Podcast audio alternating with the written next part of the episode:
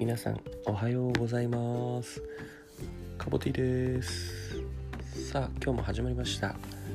爽やかな朝に爽やかな声どうもおはようございます。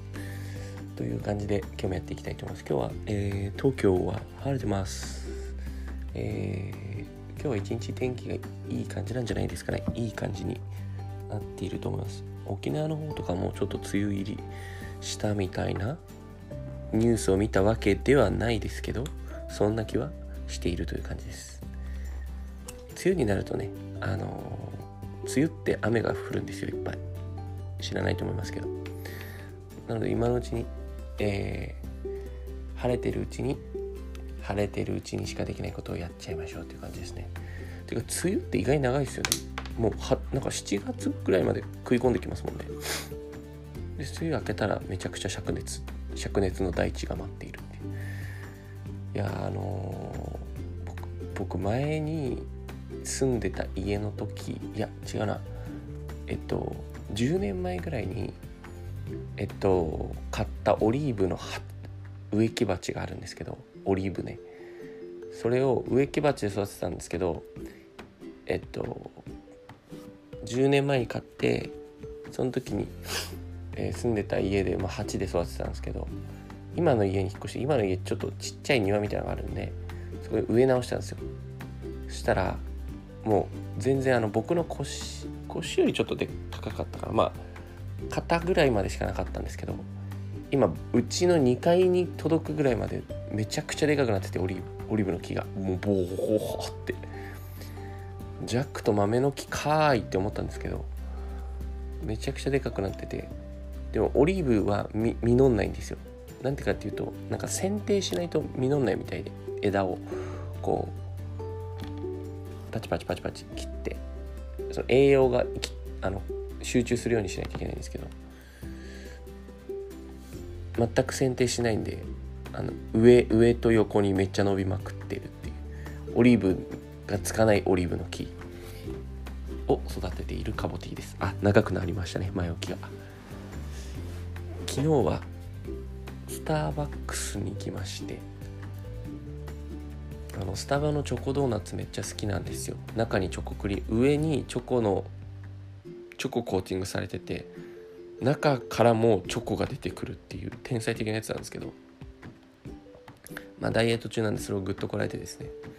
カフェラテのなんか前職の後輩がアーモンドミルクラテがうまいみたいなに砂糖なんかアーモンドミルクラテのベンティーにさダイエットシュガー5袋入れるとうまいですよとか教えてくれたんでいやベンティーは飲まないし5袋もちょっと多すぎる気がするんでアーモンドミルクショートに、えー、ダイエットシュガー2つ？まあ多いか。入れたんですけどめっちゃうまかったですね。アーモンドミルクってちょっと初めて人生初めてのアーモンドミルクだった気がするんですけどうまいですね。アーモンドミルクの原料は多分アーモンドですね。多分ですけど。どういうどういうあれなんだ？アーモンド絞ると出てくんのかな？わかんねえ。世の中わかんねえことだらけ。いや世の中わかんないことだらけですよね。自分が知ってることってめちゃくちゃちょっとだし自分が生きてる世界ってめちゃくちゃ狭いんだなみたいな思うとですね。なんか今知ってることとか今生きてる世界は全てではないということに気がつけるはずなんですよね。うん、だからなんか自由に生きたらいいんじゃないかなっていうふうに思いますね。何の話っていう感じなんですけど。えー、そういうことで今日は昨日はあの最後高森さんと長谷川淳さんからのちょっとお便りだったんですけど今日もお便りいただいてますめちゃくちゃありがとうございます超嬉しいありがとうございます。えー、今回あの、ゴリですね。あの、沖縄に住むゴリだと思うんですけど、あの、ガレッジセールのゴリだと思うんですけど、ゴリからいただきました。ありがとうございます。ハッシュタグうまいものシリーズ。えー、シム状。シム状。ひらがなでシム状ですね。聞いたことないぞ。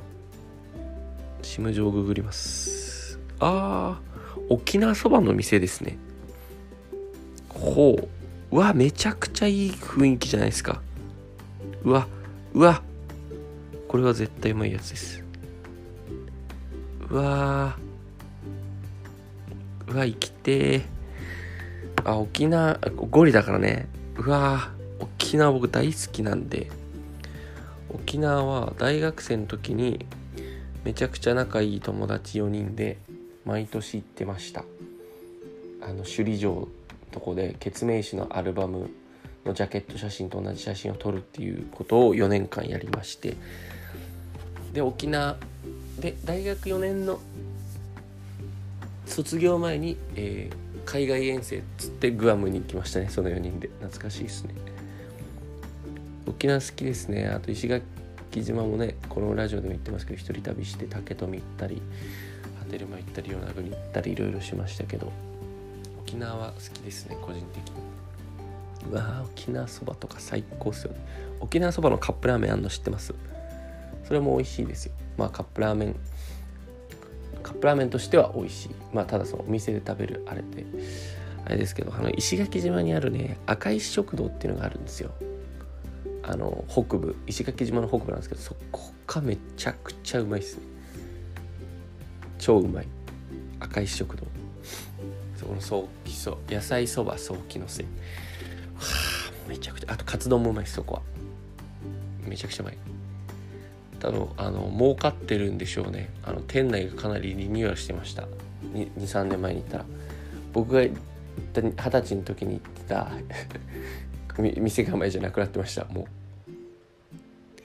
っていうかもう二十歳が1 5 6年前ってどんだけ古いんだっていう感じですよね。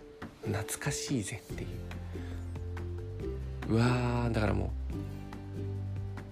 うね20代前半の人とそりゃわしの話がもう全然合わんくなりますね。もうジェネレーションギャップが出てきちゃう感じで。はいありがとうございます。ちなみに今の仕事してる環境も結構20代の方とか多い気がするな。うん。だから僕のこうボケがギリギリ通じる世代と 全く通じない世代両方います。一緒に働いてるメンバーとか。そうそう。で昨日まあ僕コンサルティングのね仕事してるんですけどざっくり言うと。あのまあお客さん企業のお客さんの業務支援みたいな感じなんですけどそのご支援がまあ終わるタイミングってやっぱ絶対あるんですよね。契約終了するタイミング。で昨日ある企業さんが、まあ、契約終了だったんで、まあ、最後、まあ、僕らはリモートなんであのスラックっていうチャットツールで「ありがとうございました」みたいな「お世話になりました」みたいなねあのご挨拶をねしたんですけどその会社の方がまあ一応対面してたのが社長と,、えーとまあ、取締役の方とまあ普通の社員の方とみたいなまあなんか皆さんからすごく温かい感謝の言葉をいただいてもうめちゃめちゃ泣きそうになりました。ねもう胸熱になりまして。すごくああこの仕事やっててよかったなってめちゃくちゃ思いましたしまあその何ですか言われた言われた窓口はまあ僕ではあるんですけど、まあ、この感謝の言葉はやっぱりこのチーム僕がいる今いるチーム全てのメンバーに向けられている感謝だなと思ってすごくこう何て言うんですかね。改めて今やってるビジネスとかサービスをまあどんどん波及というかいろんな方にあのお伝えしたいし、まあ、僕自身今新しくねあのお問い合わせがあったお客さんとかの商談とかもあのしてる、まあ、いわゆる営業みたいなこともしてるのでそこでどんどん自信を持って伝えていきたいなと改めて思いましたね。うん、なんか契約終了みたいなのはまあ一部そういったまあなんかあの終了してしまってまあ悲しい側面もあるんですけど、まあ、改めてお客さんからの感謝の言葉だったりとかこっちから感謝を述べてみたいなすごくこうサービスの価値とか仕事の価値みたいなのを見つめ直すすごくいい機会だなと思いましたね。うん、なんか保育園とかも近い気がしててなんか卒園する時とか、まあ、小学校とかも卒業とかもそうですけどまあそれ以外全部そうかななんか会社の退職とかもそうかもしれないですけどなんか辞める時去る時になんか感謝が出てくるっていうことが一つなんか指標になってきてる気がしますね。提供側提供側としてはそのサービスを受けてる側とかサービスだけじゃないですけど、まあ、相手から感謝をが出てくるいただけるような人でありサービスであるっていうのはすごく大事なことなのかなと思いました本当に。という感じでまあちょっと何が言いたいのか基本的にはわからないというのがこのラジオのいいところなので何が言いたいかはちょっと分かりませんが そんなところです。今日は。ありがとうございます。今日は、えー、おそらく火曜日です。おそらくね。という感じなんで皆さん今日も一日頑張っていきましょう。バイバーイ。